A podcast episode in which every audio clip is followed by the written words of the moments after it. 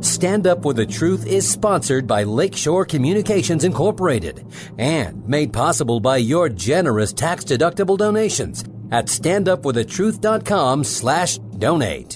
This is Stand Up for the Truth, educating, empowering, and connecting Christians to stand on God's Word and truth. A man who won't stand up for his own principles is not really a man at all. Get involved by emailing comments at standupforthetruth.com. You can't handle the truth. Now, here's the host of Stand Up for the Truth, Mike LeMay. Unashamed of the gospel and standing on the truth of God in the Bible. Mike LeMay and David Fiorazo, we welcome you to another edition of Stand Up for the Truth. Hope you had a great weekend and hope you're ready to dig into God's Word and uh, look at a very, very important subject today sharing the gospel, particularly in foreign lands. David, would you open us in prayer, please?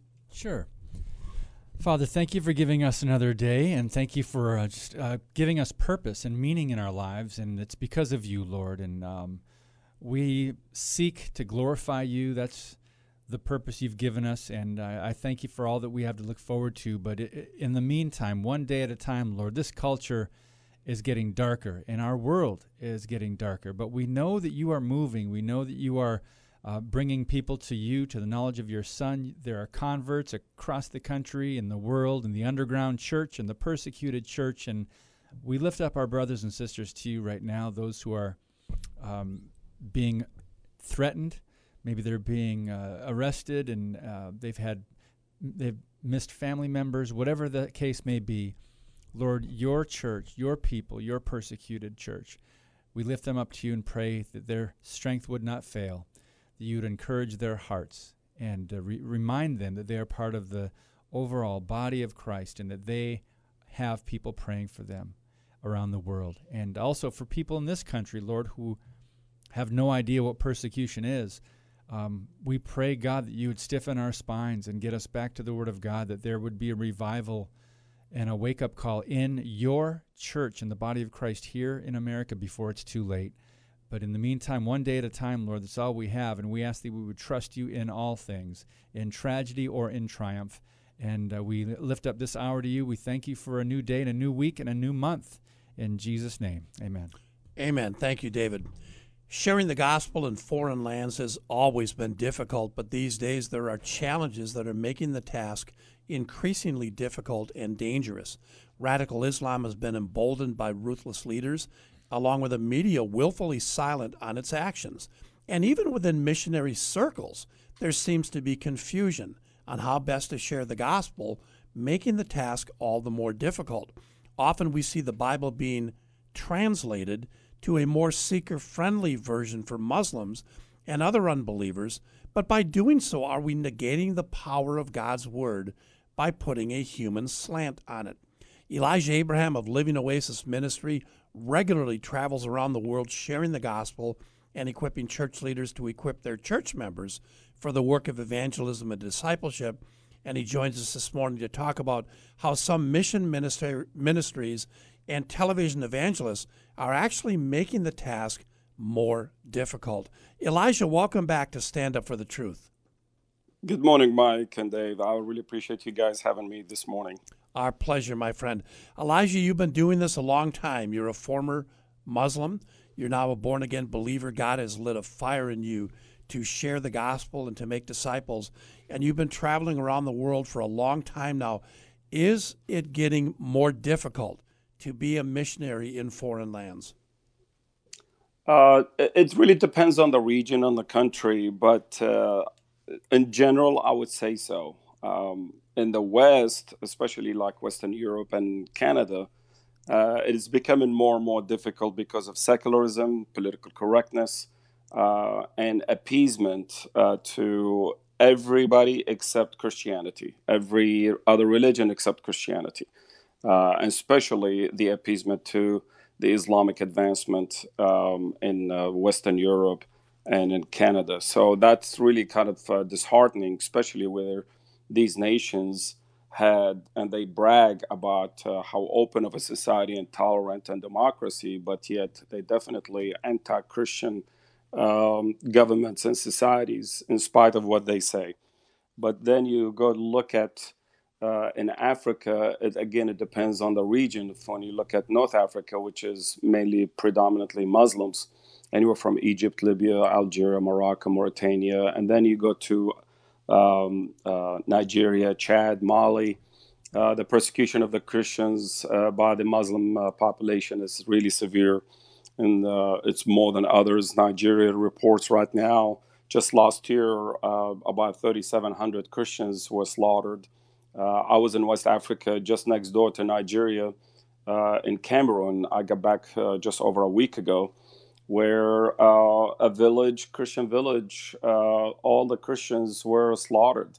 Hmm. Uh, maybe one or two individuals uh, was survived. So it's uh, it's really disheartening that we don't hear this in the news. Uh, then you go to um, Iran, Middle East. right now, the Christians are really paying a dear price, and especially with um, ISIS and Al Qaeda, and then you got Iran with the Shia. Uh, of course, uh, uh, Ahmadinejad, the previous uh, uh, president of uh, Iran, made it illegal to be a Christian, or Christianity is now has been outlawed in, in Iran. But in spite of that, the Lord is blessing the church there, and it's the fastest growing church in the Muslim world. But then you go to Southeast Asia, like I have been a, a number of years, it's still open uh, it's uh, fairly um, uh, easy to move around. But again, I, tr- I, always trust my Christian leaders in, um, in those countries who are my guide and, and tell me, okay, this region or this city, we need to be careful, but this region and this city, it's okay. So it really depends uh, where we are. Of course, you know about communist China. Uh, they now cracking down on the Christians. India now they have resurgence of Hinduism uh, aided and abetted by the government, where they want to reclaim India for Hinduism. So all of these regions and all of what I just shared with you, it's missing from the Christian community and Christian publication in the West, especially in America. So um, if, if it's missing, and our leaders, which is I truly believe is failure of our Christian leaders and pastors in America, who are not paying attention to the plight of the body of Christ globally. So at least give the opportunity and the chance for the body of Christ in America to pray for our fellow brothers and sisters in Christ in the, those countries because they're ignorant of what's happening internationally. And we have to remember to go to Open Doors, Voice of the Martyrs, and many others to get good information, accurate information on what's really happening over there because the environment has become more volatile for Christians in uh, other countries around the world. But so we, we, talked a little bit about the challenges of sharing the gospel in uh, other countries. What about you've mentioned a lot on this program having to undo false gospels and bad theology or bad foundations when you go to some of these places and teach. Is there any end to that, or I, I could imagine it's an ongoing uh, task, and you probably could use a lot of help in doing just that, undoing false gospels. Uh, absolutely, that's one of the major challenges and discouragement for our ministry, and for me myself, as, as you know, personally. Uh, because these believers, these brothers and sisters, desperately need sound biblical teaching, biblical doctrine.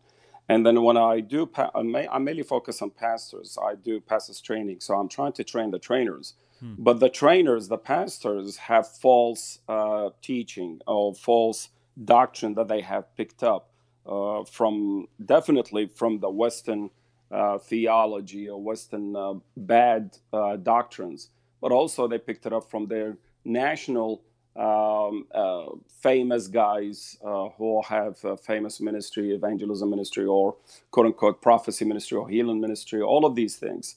Uh, so they picked up a lot of bad uh, teaching, bad heresy. They integrated with their Nash former uh, religions, tribal religions, animistic practices. They blend all of that together. Um, and that's the challenge. so I, whenever I go to these countries, the first thing before I even teach about biblical truths uh, or biblical doctrine or even uh, about apologetics, how to reach Muslims for Christ, before I even talk about that, I have to correct uh, all of these uh, heretical teachings and demolish those arguments, not because what I know, not because how uh, uh, try for me to convince them. No, I opened the Bible. I said, okay, let's go through the Bible. here's what you've been uh, what you've learned here's what you've been teaching here's what the bible says about this topic or this topic so i let the word of god do the fighting for me now it, it depends from one place to another uh, but most of the time uh, that when pastors they are confronted with the word of god they really start weeping and repent and they say we've been taught wrong uh, we have been doing ministry wrong and uh, they ask for forgiveness of the lord uh, and they they change their ways. But on the other hand, in some other places, they think that I'm in their country insulting them, insulting their Christian uh, their Christian version, if you want to call that, or their national churches, and um, uh, I am teaching uh, bad theology, bad uh, doctrine, even though I have this, the Bible, they have their Bibles open. So it really depends where it's at. And a lot of that bad teaching, unfortunately, and I hate to say this, it's really exported from the West and mainly from the United States. Mm. Uh, and that's uh, it's really it's like a damage control when I get there first to uh, correct all of uh, what they have learned, and uh, so f- for us to build them up and start a new foundation, biblical foundation, then we could start teaching, um, you know, biblical truths. Uh, it's it's really it's really discouraging. It's discouraging. But uh, most of the places that I have been in, at least they respond well. These pastors and they do say that we have been taught wrong. But of course, you got uh, a percentage that they say no. Uh, what we've been doing, God is blessing. I say, you know, I don't think God is blessing it. Uh, whoever is blessing it, definitely not God, because God is not going to contradict Himself. Hmm. Elijah, uh, one of the things we're seeing here in America is this uh, movement towards what's called Chrislam. You know, really, the, the feeling is that Muslims and Christians actually do worship the same God, and it's just a matter of, of interpretation. Do you find that to be an obstacle when you go to uh, heavily Muslim nations? Absolutely. Again, this is one of those uh, methodologies or heretical theology that has been exported from the United States. And I keep saying United States because really that's what I see it's coming from.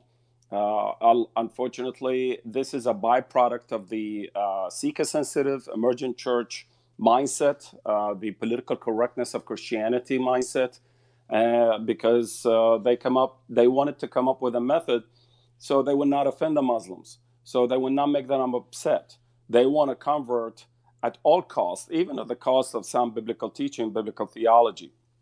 So as a result, they say, you know what? Uh, the term father is uh, offensive to Muslims, so we need to change that in the scripture, and we should not talk about that when we witness to Muslims. The term son of God is offensive to Muslims, so let's take that out of the scripture, and it is offensive when we talk about uh, uh Jesus. So uh, oh yeah, we worship the same God uh, because they believe Allah is the creator. So it's got to be the same uh, uh, Yahweh of the Bible. So therefore, let's talk about Allah, mention Allah, but never really make the distinction uh, when we witness to Muslims. Uh, we believe in the same Jesus. They believe Isa is the virgin, born of Virgin Mary. So we could share the gospel with them from the Quran because it, it's got truth in the Quran. So they give legitimacy into the Quran.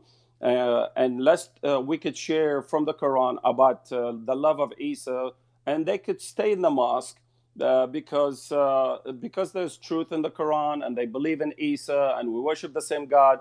So they are part of the kingdom of God, uh, and we talked about that the kingdom circles that they've been teaching the, the philosophy. So they could stay a Muslim followers of Isa. And you talk about heresy, you talk about blasphemy because they are equating the living Son of God with a fictitious character Muhammad invented in the seventh century. So, all of that, uh, I have to really uh, uh, teach against whenever I go to these countries and these pastors who adopted such methodology and teach that Bible is exclusive. The Holy Spirit inspired only one scripture, and that's the Bible, not the Quran, not Buddhist scripture, not Mormon scripture, or whatever sacred books available out there.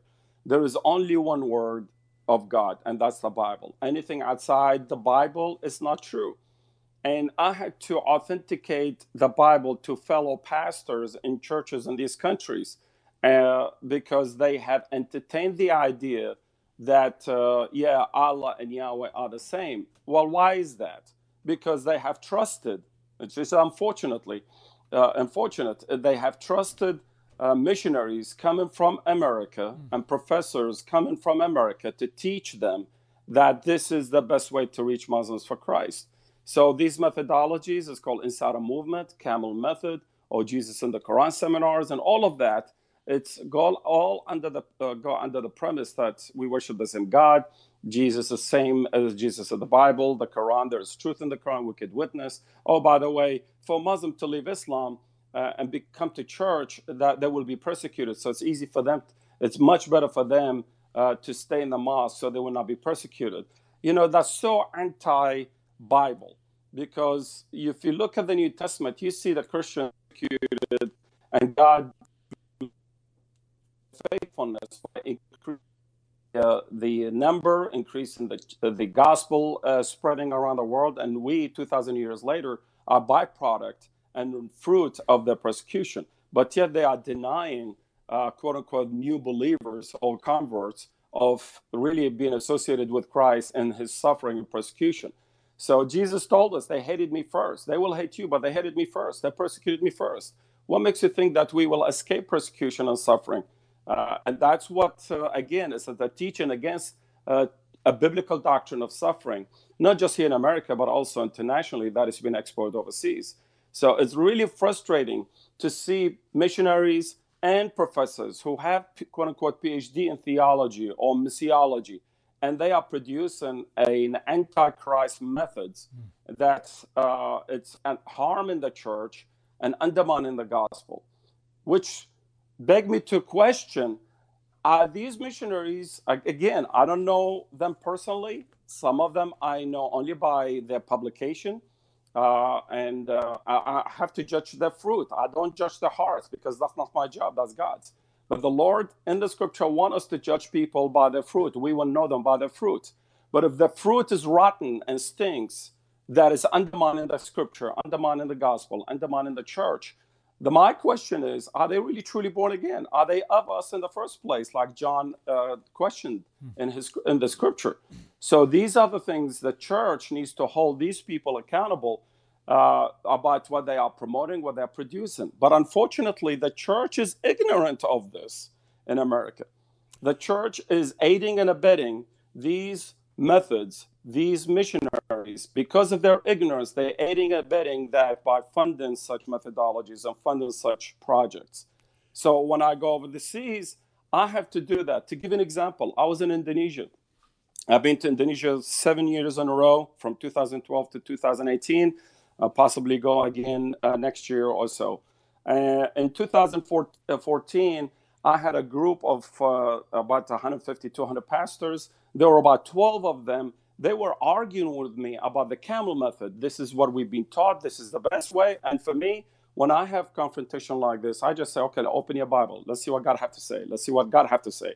And from the scripture, they were inter- they interrupted me at one point and stood up and they start crying and sobbing and they start repenting and they just asked God for forgiveness. A year later, I see two of these rep- uh, of this um, 12 individuals representative in a different conference in different city, and I recognize them and I ask them, "How's it going?" They say, "Well, since last year we repented.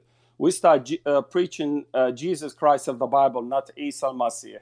We start using the Bible only, not the Quran, and we start seeing fruit. We in the last 12 months we had 47 Muslims come to know Christ, and we planted four churches. There is power behind the name of Jesus. Mm. So." Uh, it's a blessing to see that the scripture uh, is still uh, does what is promised to do. That is to uh, to cut through the hearts and the bones of uh, the sinners and the holy spirit uses the word because it, it is a sword of the spirit not the quran. Amen. so we have to stand firm. We have to educate our churches here that what's happening uh, it's really heretical. It's not helpful to the muslims because it still keeps them in darkness that blessed two-edged sword that is the word of god. Elijah abraham living oasis ministries our guest this morning on stand up for the truth on q90 fm when we come back with elijah the serious challenges muslim converts to the gospel face If you want more info on the topics of today's show, then visit standupforthetruth.com.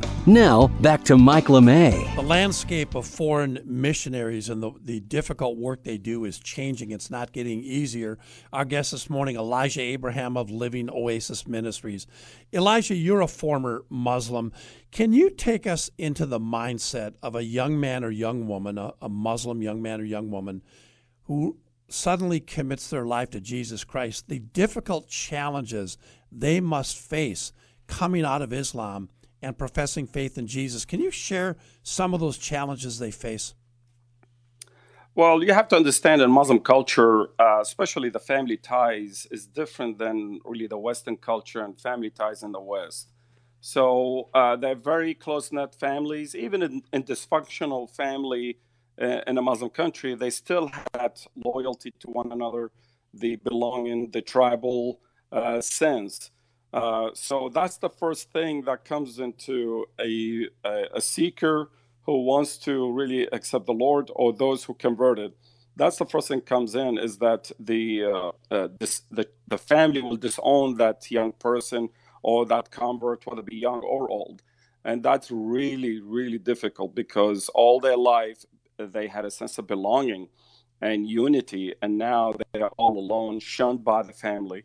That's number one. It's like number two is the, the culture, the, the relatives, the neighbors, the society.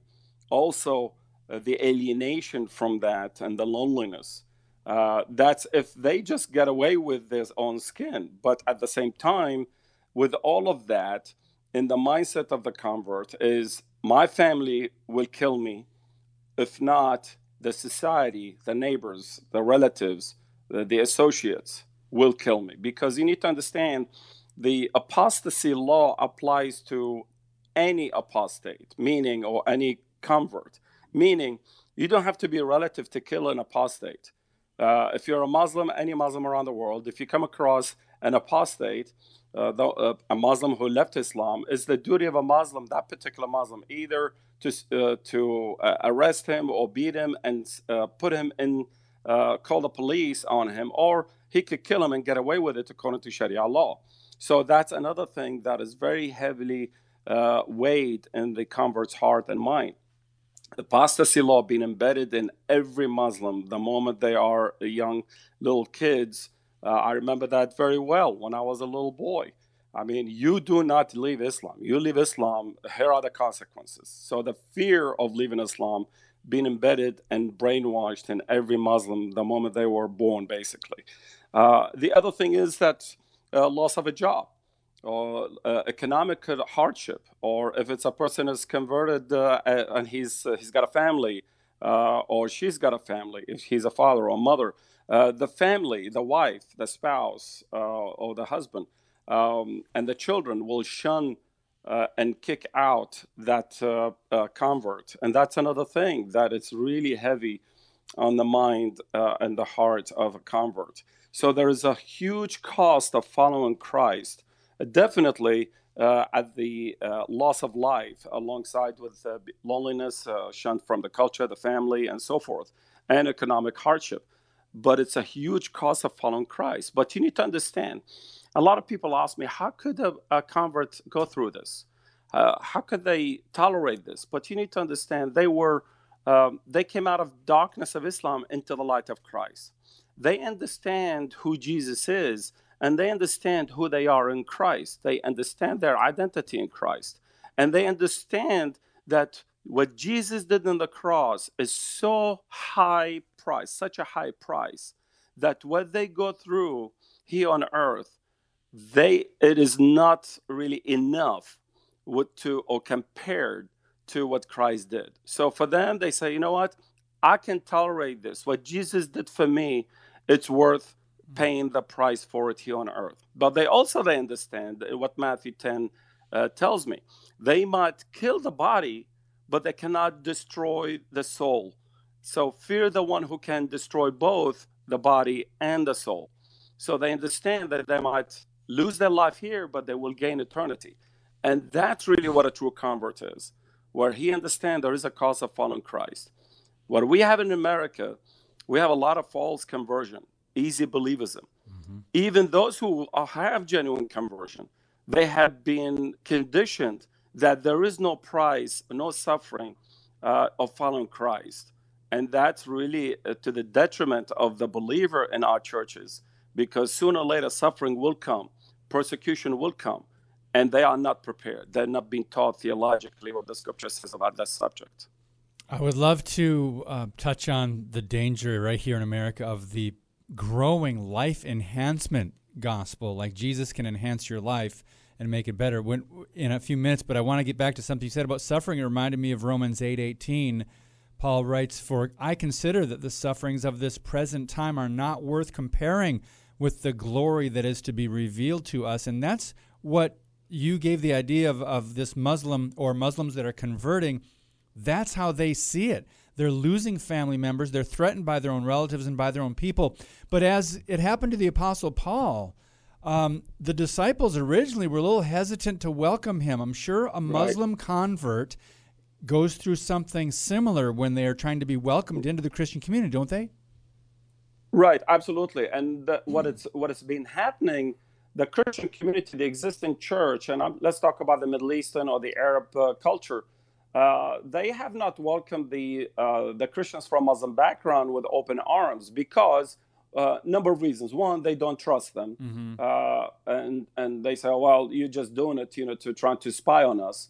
uh, and two, it's uh, self-preservation. Man, don't come to my church. You're gonna bring persecution in our. We already been persecuted. We don't need harassment just because you left your Islam and come to be a member in our church. Mm. So that's another double whammy wow. to the convert that he's now not just lost his own blood uh, flesh family but also uh, God's family rejected him. So that's that's really difficult thing. I experienced this here in America, uh, even though I got saved in America. But I attended an Arab church while I was in seminary, and I experienced not uh, the pastor, but there are some of the church members. They kind of they were really uneasy around me, and and they kept calling me a Muslim, Muslim this, Muslim that, and I confronted them. I said, wait a minute, I'm a Christian. My identity in Christ. Why are you calling me Muslim? oh, well, you used to be Muslim. I said, I used to be, but you still calling me Muslim. And they just, the way they talk to me, it's like really degrading.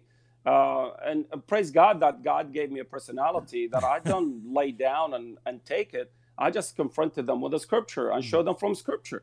We there is neither Jew or Gentile. We all one in Christ. I'm new creation in Christ. So uh, that that's when they you know they when they saw that and they saw my my dedication and my life uh, to the Lord and I'm serving the Lord. They came to me and apologized and repented.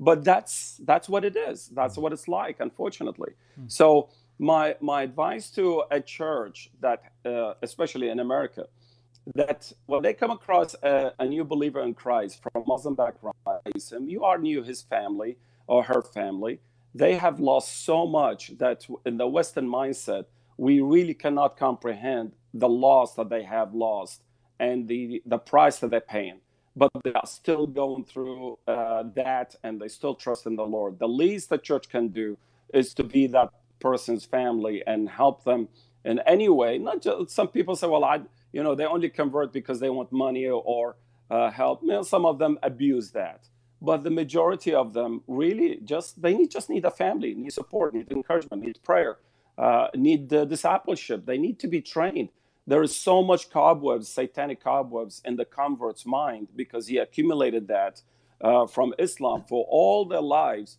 We need to help them with the word of God to clean their mind and heal them from all of the unrighteousness, all of the false teaching and satanic teaching of Islam, so they could uh, uh, be repl- could be replaced with the word of God, so they could be new creation in Christ.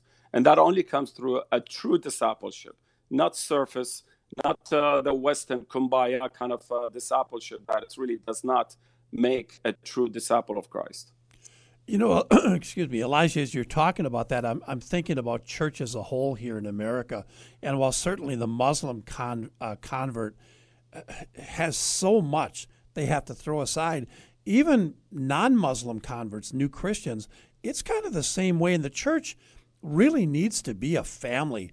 And what I see sadly in America, a church is more like, yeah, we'll gather for an hour and a half on Sunday, and then you're all off on your own. So, can you speak a little bit about uh, the crucial need for the true Christian church in America to really be a family Yes. there for one another instead of just a place we gather for an hour and a half on Sunday. Oh my goodness, you're absolutely right. I think that's again we touched on this subject a number of times uh, uh, in your show, but again, it's a reflection of the American culture, and we're talking about American Christianity. And if you look at the American culture, it's all about individualism, it's all about entertainment, it's all about enterprise, it's all about uh, cooperation, um, and it's uh, all about what's in it for me. Um, so we see that reflected in the typical American church or American Christianity. At the same time, because of the uh, enterprise and corporate world, uh, the church uh, cannot be successful unless it's a mega church or a huge or multiple services church. So when you have such big churches like this, uh, it's really difficult to get to know everybody. Uh, and you have a personal relationship with the you know the fellow believers in the church uh, that then the pastor becomes unreachable, unapproachable. He will surround himself only by a closed net or clique that he only associate with, and he only see the pastor from the pulpit. That's it. Uh, but the church family atmosphere is still there, but not in the mega churches, but in smaller churches. Why? Because it's a small enough where everybody knows everyone uh, so that that culture, the family atmosphere, is still exists in American church, but not in the medium to large churches, but in the small churches, where which is the majority of churches in America, uh, average attendance or membership of hundred. So uh, that's still there, uh, but in medium to large church, that is missing, and unfortunately, that's what gets the attention of the media is the big churches and so forth. So um, I would say to have a church family uh, is really the small church. And second, um, uh, to have a family is really accountability to one another. Uh, even in small churches, sometimes accountability is missing. Uh, church discipline is missing. So that's where uh, the American culture even seeped into the smaller churches. As far as yeah, we can be a family as long as we pray for one another we uh, we do fellowship. We have uh, potluck, uh, and yeah, we come alongside each other to help each other. But when it comes down to accountability, uh, church discipline, uh, and hold each other, uh, you know, iron sharpens iron, and righteousness. That don't you dare come and talk to me. Who made you to be the judge of me? Kind of thing.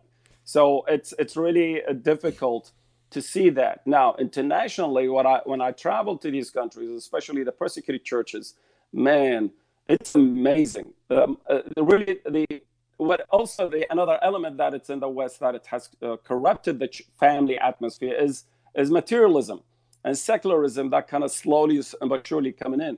Over there, overseas, majority of them are poor, uh, even if they are uh, uh, well enough or medium uh, income and so forth. But they, materialism is really not the center of the church. Uh, so it's really because they live in an atmosphere, hostile country, hostile society.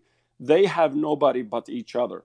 And so you can sense that close net of a family, which is the family of God, really visible.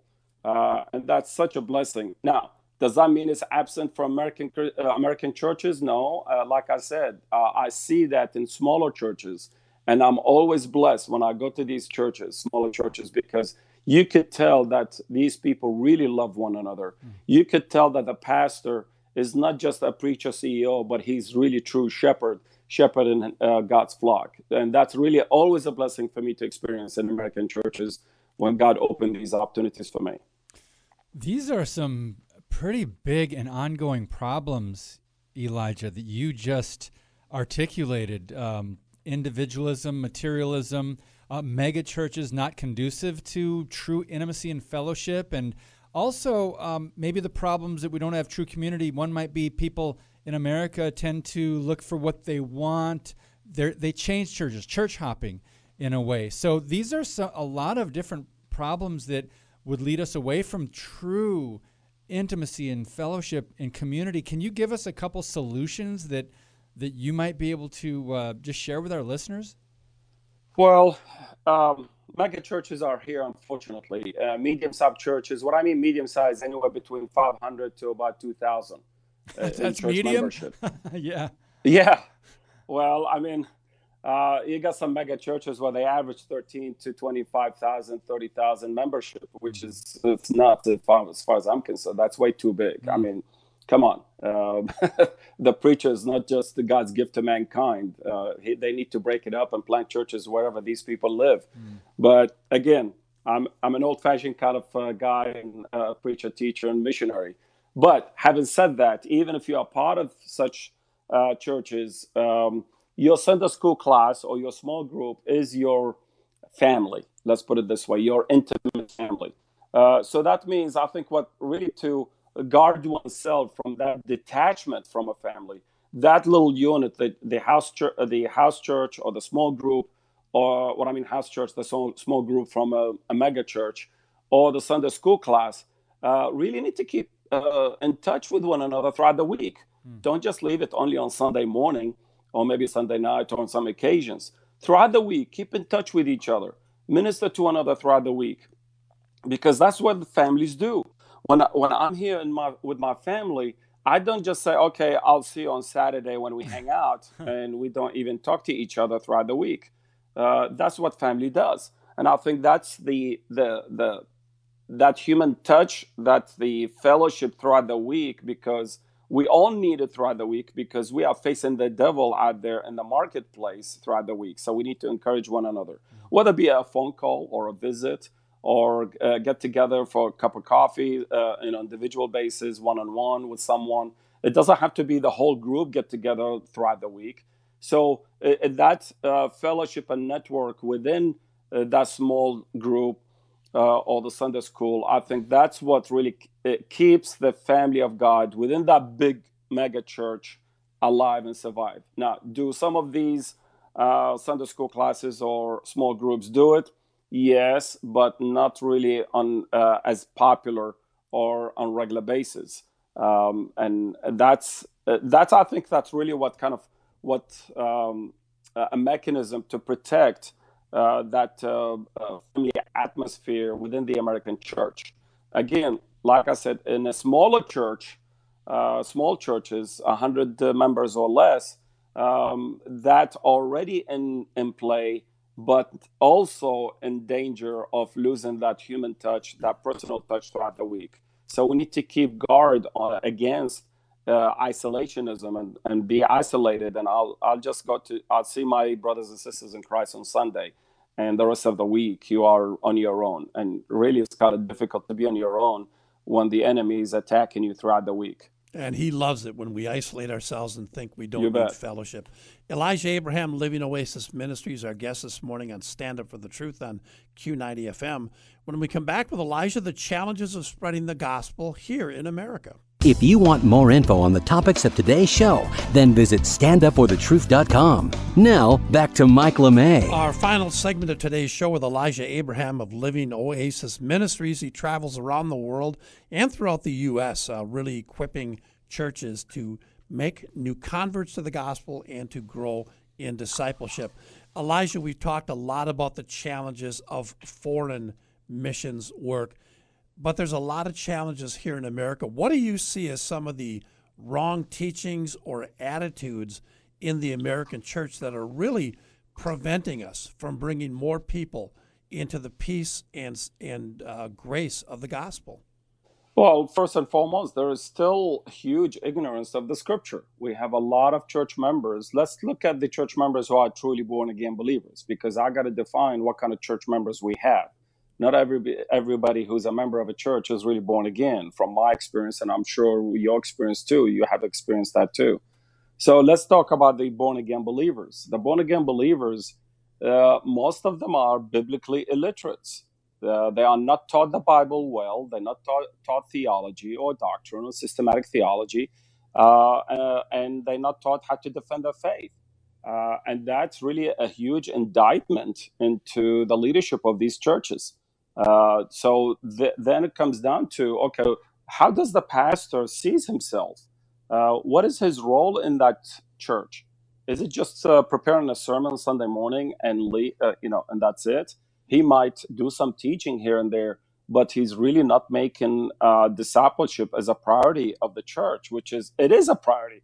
I mean, you look at the Great Commission: "Go ye therefore make disciples." It did not say make converts because the converts is God's business. Uh, but our job is making disciples and teach them all things that he ha- uh, the Lord commanded us. And I think because of lack of discipleship, we have the danger of what's going on in American churches. We have a lot of baby Christians.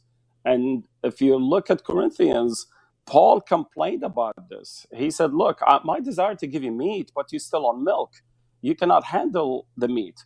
You need to grow up. And I think that's what we have. We have a lot of Christians who are born again believers in our churches who uh, are on milk, satisfied with milk only.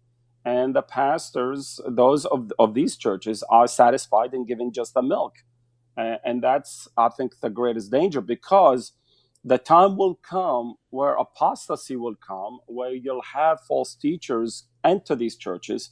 And because of lack of uh, understanding of the scripture, that means lack of discernment. And uh, these people, these uh, churches, will be easily de- deceived by these false teachers, false prophets. Uh, so they, that's the, a dangerous thing, which is, again, it's one of Satan's tools. Satan so okay, if you convert to to Christ and the Lord, you'll be part of uh, God's family. He cannot take you to hell. You're secure in Christ, but he sure wants you to stay baby Christian, immature Christian, ineffective Christian, uh, because he does not want you to do the work of God and uh, to evangelize the lost, because the lost side belongs to Satan, and that's what he Satan's trying to do. Um, so, one, uh, they will be easily deceived that's a danger. Second, uh, when the time comes and you uh, have covered uh, these issues in your program so many times about how the culture in America, forget about Europe, forget about Canada, but here in America, is becoming more and more hostile to the gospel, hostile to Christ, hostile to God's family. Uh, and uh, sooner or later, the government, uh, and we've seen you know a lot of people running for office right now who are anti-Christian, anti-Bible, anti-morality. Uh, sooner or later, when they become in, they come uh, into power, and the Congress will shift into that. What makes you think that uh, this society, who's hostile to the gospel and Christianity, will be aided and abetted by the government itself, meaning the Constitution will be irrelevant? So when that happens, and because we have baby Christians, they are ill prepared to deal with this. So the doctrine of suffering and persecution, which is all over the scripture, uh, is not being taught uh, by the pastors and church leaders and Sunday school teachers. And shame on them for not teaching that uh, because it is in the Bible and we need to teach the full counsel of God's word from Genesis to Revelation. So um, that's what I see uh, it's uh, these are the two elements uh, because of lack of understanding and biblical knowledge. Uh, a lot of people will be easily deceived, and second, they're not prepared for the uh, suffering and trials and persecution that is to come. Uh, again, suffering is not just suffering for your faith, but suffering anywhere from health problems to dying in cancer or being fired from a job or being harassed in your job. All of that is because we belong to Christ. So we need to we need to really understand uh, what suffering is and, and persecution. So these are the two major ones because uh, when I talked about deception, uh, turn on the TV and look at the televangelists what they're selling. Uh, look at some of the people who go to these churches and, and cause a split in the church. Why there is a split in the church? Because the majority of the church members are biblically illiterate and could and did not stop such um, uh, individuals who caused this split. And there is no accountability, there is no church discipline, so therefore the church splits. So uh, that's what I see. And silent Christians have also been a big problem. But if you don't know the gospel or don't know how to explain it or defend the faith, it it's just logical that you would not speak up about something you don't fully understand. And as you said before, discipleship is really lacking. And a lot of us are just trying to make up for lost time because in our early years in our faith, maybe we didn't take the gospel and Christ and right. Bible study as seriously. But I want to ask you how pastors can um, or can respond to this.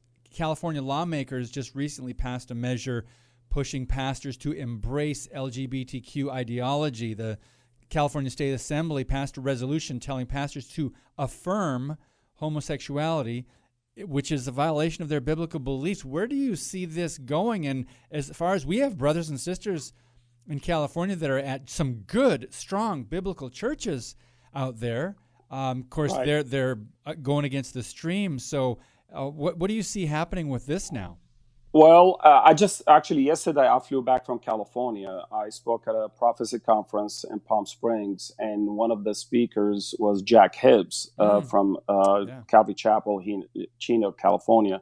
And he and I really had really good visit, and I really appreciate. And I mean, I told him I appreciated him because he's one of the few pastors really outspoken, uh, you know, against what the government is doing, trying to force pastors to adopt some of these ungodly laws or um, uh, policies.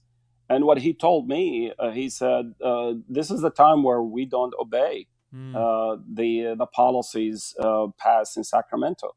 He said, "Now uh, we have uh, this is a time where pastors need to make up their mind: who do they belong to? Who do they serve? what kind of gospel are they preaching?" he said, "Now we are start seeing more and more pastors are awakened." And they are standing against such policies right now. To give an example, you remember he was telling me this. Um, the lawsuit that was against Hobby Lobby, and yes. Hobby Lobby went all the way to the Supreme Court and won. Mm-hmm. Well, uh, Sacramento and California, they said, okay, yeah, uh, the Supreme Court uh, did this, but we, and he said, I, as a pastor, received a letter and signed by the governor, the lieutenant governor, and attorney general. This is what they told him. Of course, he paraphrased it for me. He said, yeah, that's what the Supreme Court did but we, uh, as a uh, as, as a state, we think that the uh, Supreme Court was wrong. So therefore, we're not going to abide by what they say.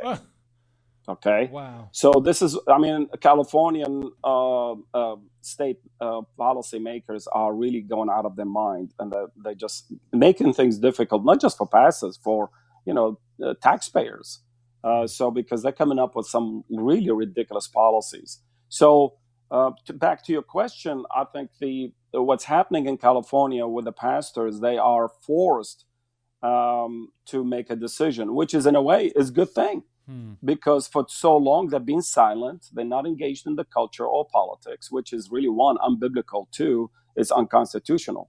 Uh, and uh, by the way, uh, Trump, uh, one of the first acts that he did, he said he will not enforce the uh, uh, Johnson Amendment, the 501c3. Um, but yet, a majority of pastors don't know that. They don't know the constitutional rights as a pastor of a church, a local church. What does it mean to have a church uh, in America? So, uh, because of that ignorance as well, they are uh, being silent and adhering to ungodly laws that uh, hinder the gospel and wants to have the church to perform um, acts uh, like homosexual marriage and other things that it's unbiblical. So um, we need to pray for these godly pastors in mm-hmm. California mm-hmm. that God will continue to do uh, to use them. And Jack Hibbs told me he said we filed a lawsuit uh, counteracting what uh, that letter said, and he said to this day the lawsuit's still up and running. Um, so yes, uh, they the uh, the government over there in California trying to force the church um, to uh, accept the homosexual agenda, even though they say, well, uh, it's a human rights, it's uh, civil rights. Uh, but this is not a right. This is enforcement of an, uh, an ideology and a practices on somebody, even if they disagree with that. So when they say tolerance, it's really one way. They want the church to tolerate such ungodly, sinful behavior but they don't want uh, the homosexual uh, crowd to at least respect uh, our beliefs and our objection to their lifestyle. But we're not going out there forcing them to become Christians. We're not going out there telling them stop doing what you're doing. Uh, that's the, in their privacy of their uh, room. We will preach about it. We will talk about it. We will expose it as sin but we're not here to force anything anybody to do anything. It's that's between them and the holy spirit So uh, yeah, we need to pray for these uh, godly men in, in California. Amen. We do indeed. And if you think, well, that's California, that's the only nutty things happen there. Uh, the same thing was tried to ram down our throat here two years ago in Little De Pere, Wisconsin, Hmm. where I remember churches that. and radio ministries had to uh, uh, sign on to the LGBTQ movement. Elijah, I've got about a minute left. How can we pray for you, your lovely bride, and your children? Well, uh, I appreciate you asking that question. Yeah, prayer for health for me and my family. We have been under attack spiritually, uh, spiritual attack, really the last couple of months, three months.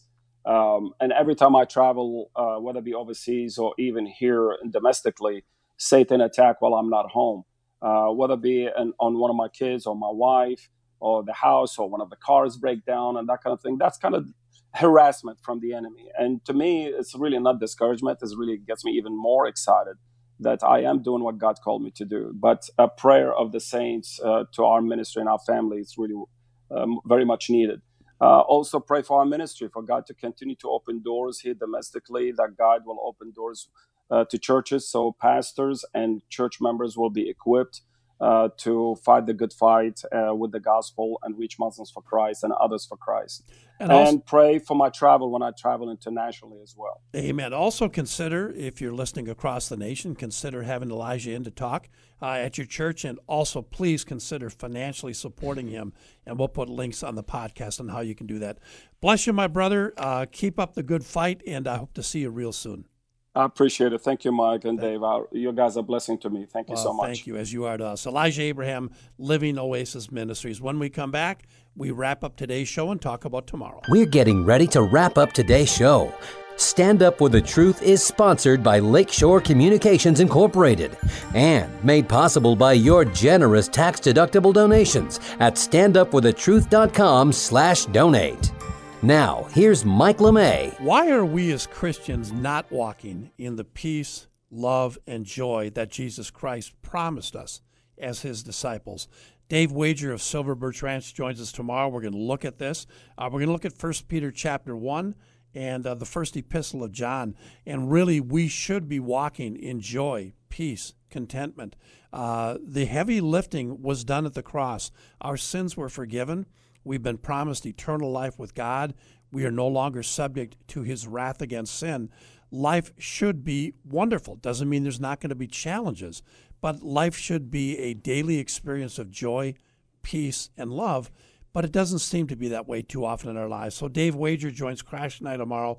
Uh, we'll look at 1 Peter chapter 1, 1 John, and we're going to talk about how do we, by the power of God's Spirit and Word, acquire that place of peace and joy no matter what the world throws at us, uh, the contentment of knowing that the one who died for our sins also died that we might have life and have it abundantly, not the way the world teaches, but the way the Bible teaches. So Dave Wager of Nicolet Bible Institute and Silver Birch Ranch joins Crash and I tomorrow. Again, how do we walk in the joy, peace, and love that Jesus promised us? For David Fiorazo, Mike LeMay standing up for the truth, thank you so much for joining us, and we'll talk to you again in 23 hours. Be bold, strong, and unashamed of the gospel because the Lord your God is always with you.